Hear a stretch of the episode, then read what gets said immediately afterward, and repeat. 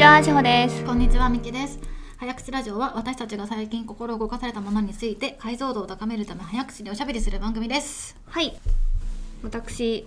うん今年2021年の頭からコーチングをちょっとだけ勉強し始めまして、うんまあそれについて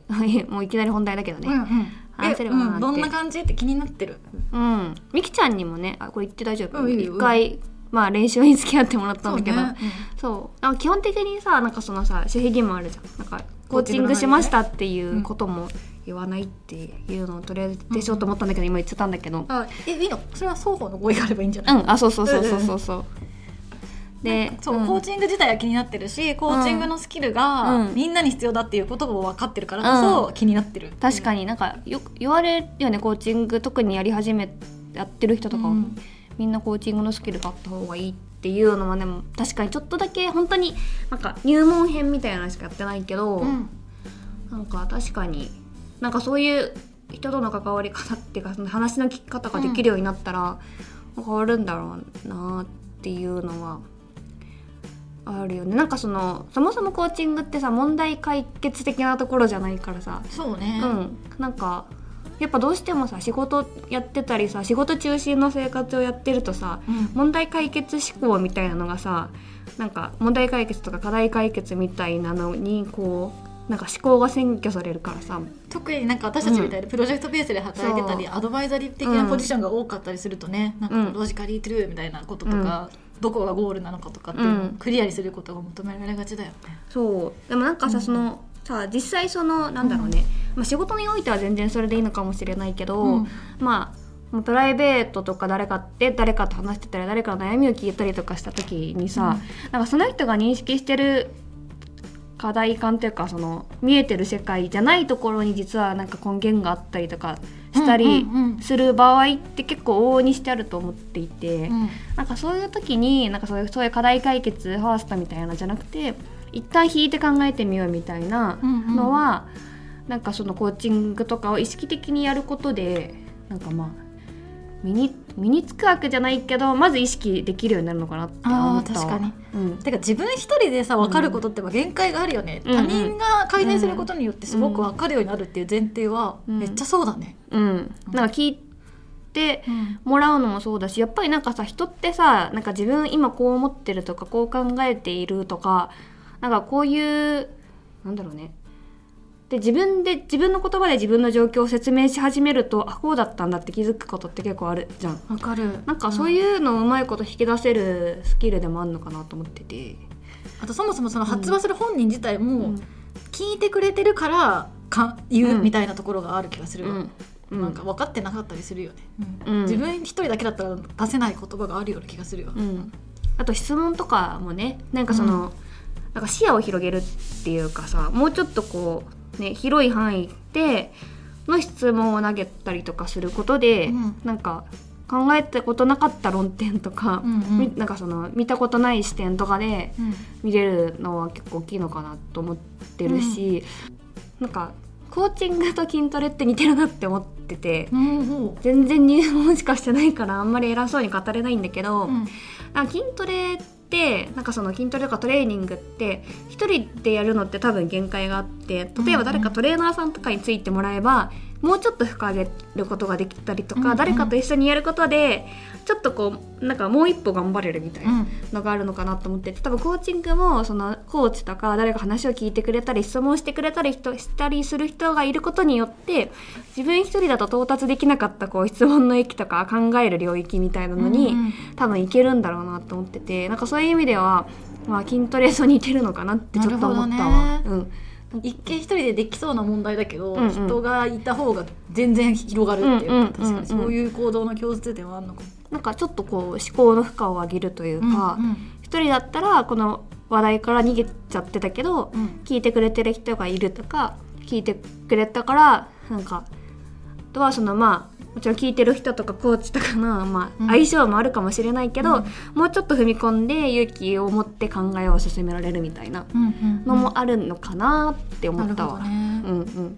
なんかさ、まあ、コーチングの良さはさ、うん。もう本当にその通りだと思うけどコーチングを学び始めたうん。ってなんか変化あったの志保ちゃん自身に。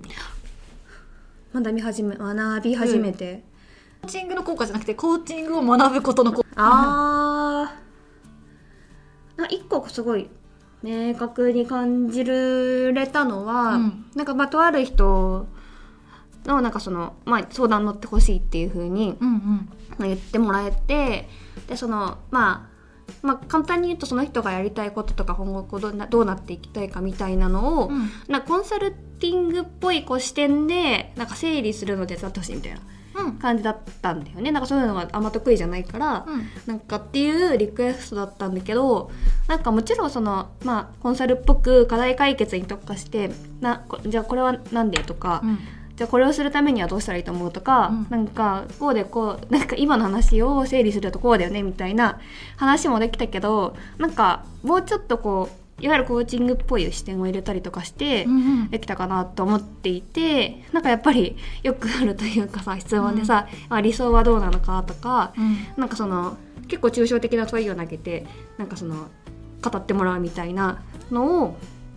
意識できたのは結構意味ある回にできたかなとも思ってて。なるほどね、うん。あだからコンサルタント志保ちゃんとして、ちょっとこの課題解決の相談乗ってくださいっていうような相談が来た時に、うん。そこにコンサル的なソリューションをクリアにするだけじゃなくて、コーチングの目線も入れられるそうそうそうそう。あことができたっていうのは、うん。確かに。なん。かそれは確かになんか今自分で話してても思ったけど、うん。こコンサルの場でも使えるかもしれないかなと思ってて、うん。だから特にその、まあ、プロジェクトがあってプロジェクトの成功のためにこう関わっていくものに関してコーチングのスキルってあんまり必要ないかもしれないけど、うん。なんかどっちかっていうと例えば経営者の人とかあとそのなんかプロジェクトとか事業とかのリーダーとか、なんか意思思いを持って何かをやってる人たちに対して、まあ、コンサルをするとか事業のお手伝いをするっていう風な立場になった時はなんか使えそうだなって思った。確かに、うん。あのコンサルなんかスキルあるあるからこそ、なんかそこにコーチングのスキルがせ上乗せされることのなんか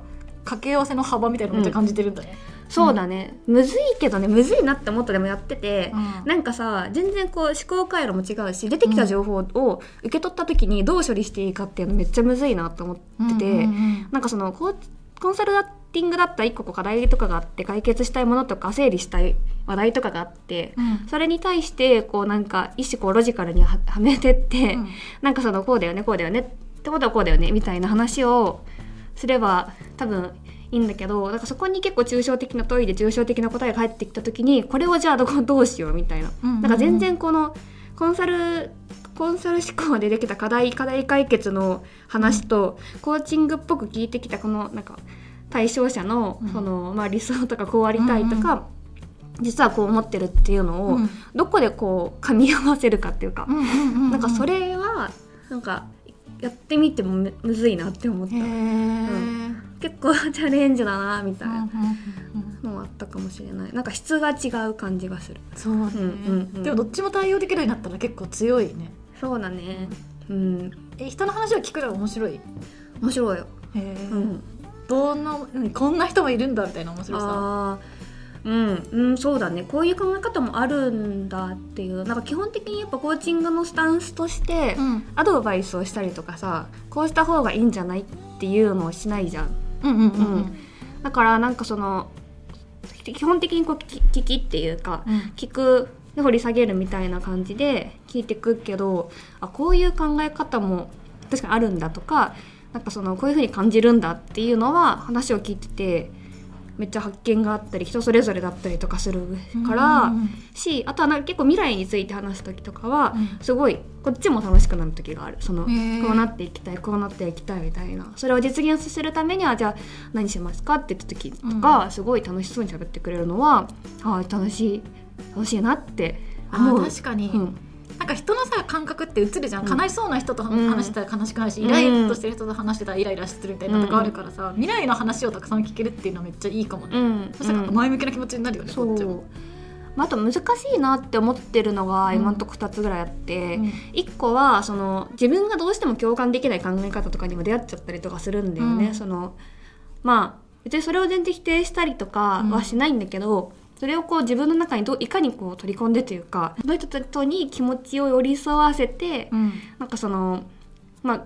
まあ、解決策なり何なりっていうのを一緒に考えていきたいんだがどうしても共感できないみたいな考え方とかに出会った時にどうしようっていうのとか